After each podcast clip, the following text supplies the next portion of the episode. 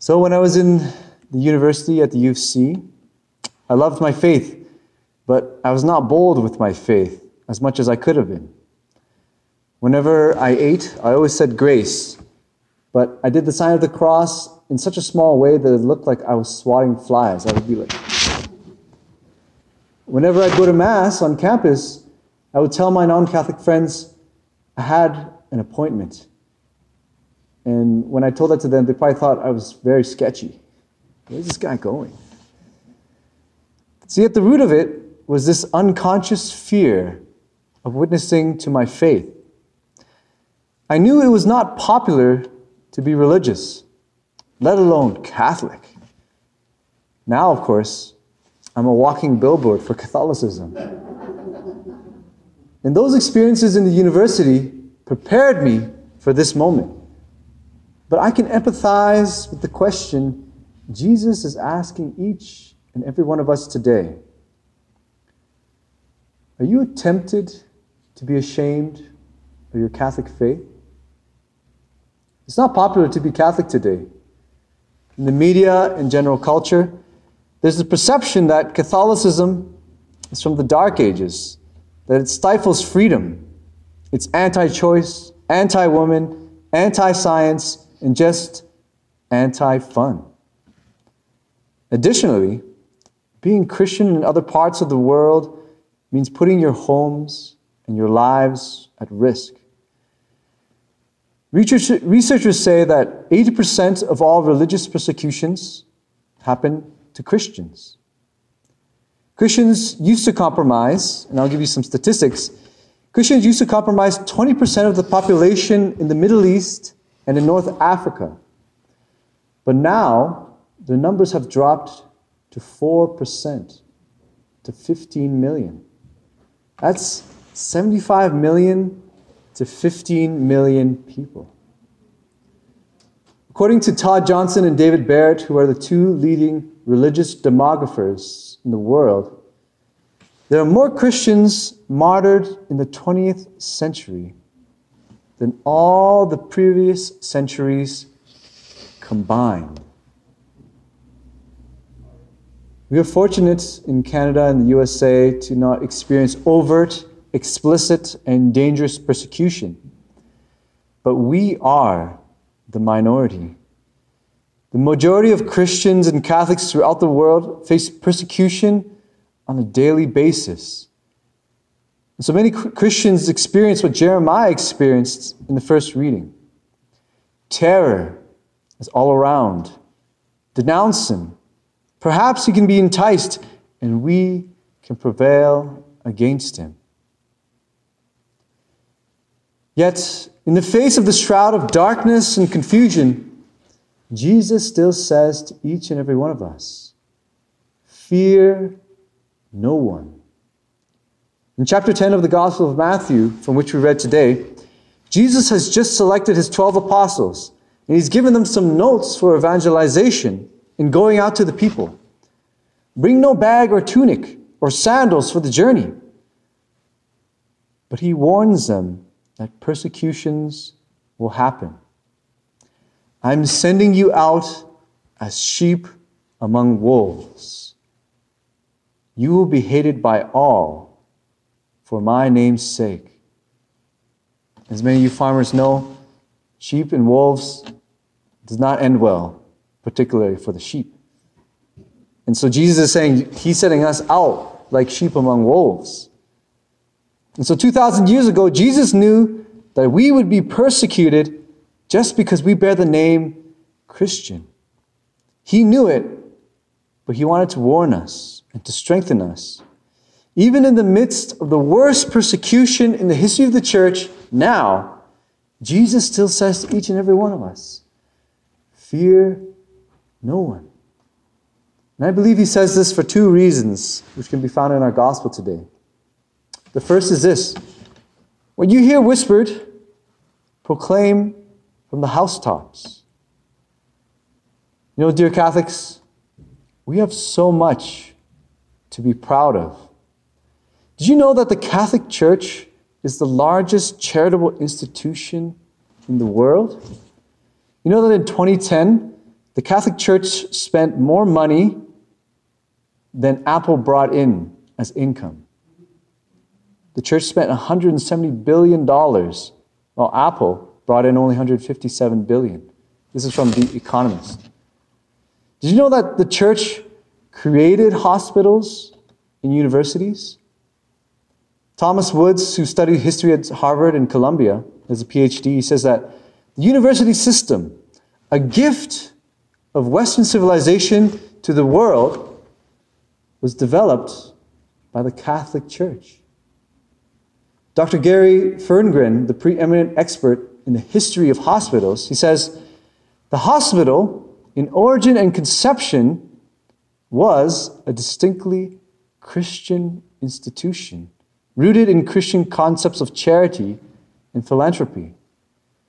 Yes, the Greeks and Romans, they had medical care, but they didn't have hospitals until Christians came along. Some of the greatest scientists were Catholic. Louis Pasteur, Blaise Pascal, Gregor Mendel, the father of genetics, and Father Georges Lemaitre, the father of the Big Bang Theory. Did you know that there are 12 craters in the moon named after 12 Jesuits?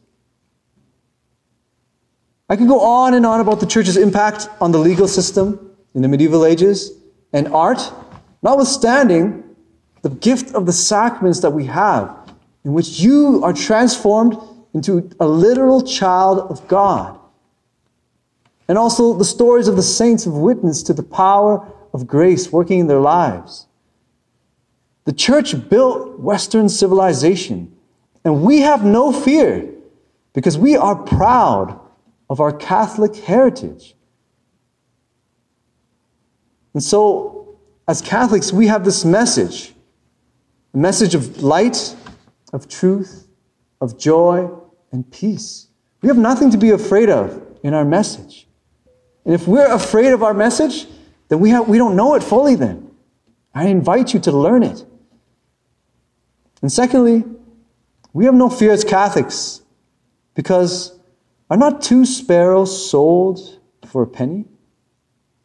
Yet not one of them will fall to the ground apart from the Father. That's what Jesus says to us. If God has so much care for a sparrow worth half a penny, will he, will he not have more care for you who have been made in his image and likeness and have been bought with the invaluable precious blood of his only begotten Son? If he cares for sparrows, won't he even care more for you who are his child? My brothers and sisters, we fear no one, no matter what they do to us. And this is the witness of the Christians throughout the history of the church. They can fine us, they can imprison us, they can torture us, they can even take our lives. But we have no fear because, as our first reading says, the Lord is with us like a mighty champion. Miguel Pro was a seminarian from Mexico in the 1920s who was studying in Belgium to be a priest. When he had finished his studies in Belgium and came back to Mexico, the Mexican government heavily restricted the practice of the faith. They banned public worship, and anyone who was a priest on the street could be arrested and possibly killed. But Father Miguel Pro was afraid of no one. In fact, what he did was he would dress up as a beggar or a street sweeper, and he would go into the houses of these families and baptize their children. He would disguise himself as a policeman, and he'd walk right into the prisons to give the sacraments to the Catholic prisoners who were about to die. Eventually, he was captured, and the policeman who hunted him down and got him in trouble was leading him to the firing squad where he'd be killed. And this policeman asked for forgiveness from Father Miguel. Father Miguel Pro put his arm around this policeman and he said, You not only have my forgiveness, but my thanks. After forgiving the firing squad, he knelt down to pray. You see, the president wanted to take pictures of this moment, of this execution, because he wanted to show the moment when a priest was weak and to be begging for mercy. But Father Miguel Pro refused the blindfold, stood face to face with his firing squad executors, and he put himself in the shape of the cross. He says, I, be, I forgive you, I love you. Viva Cristo Rey.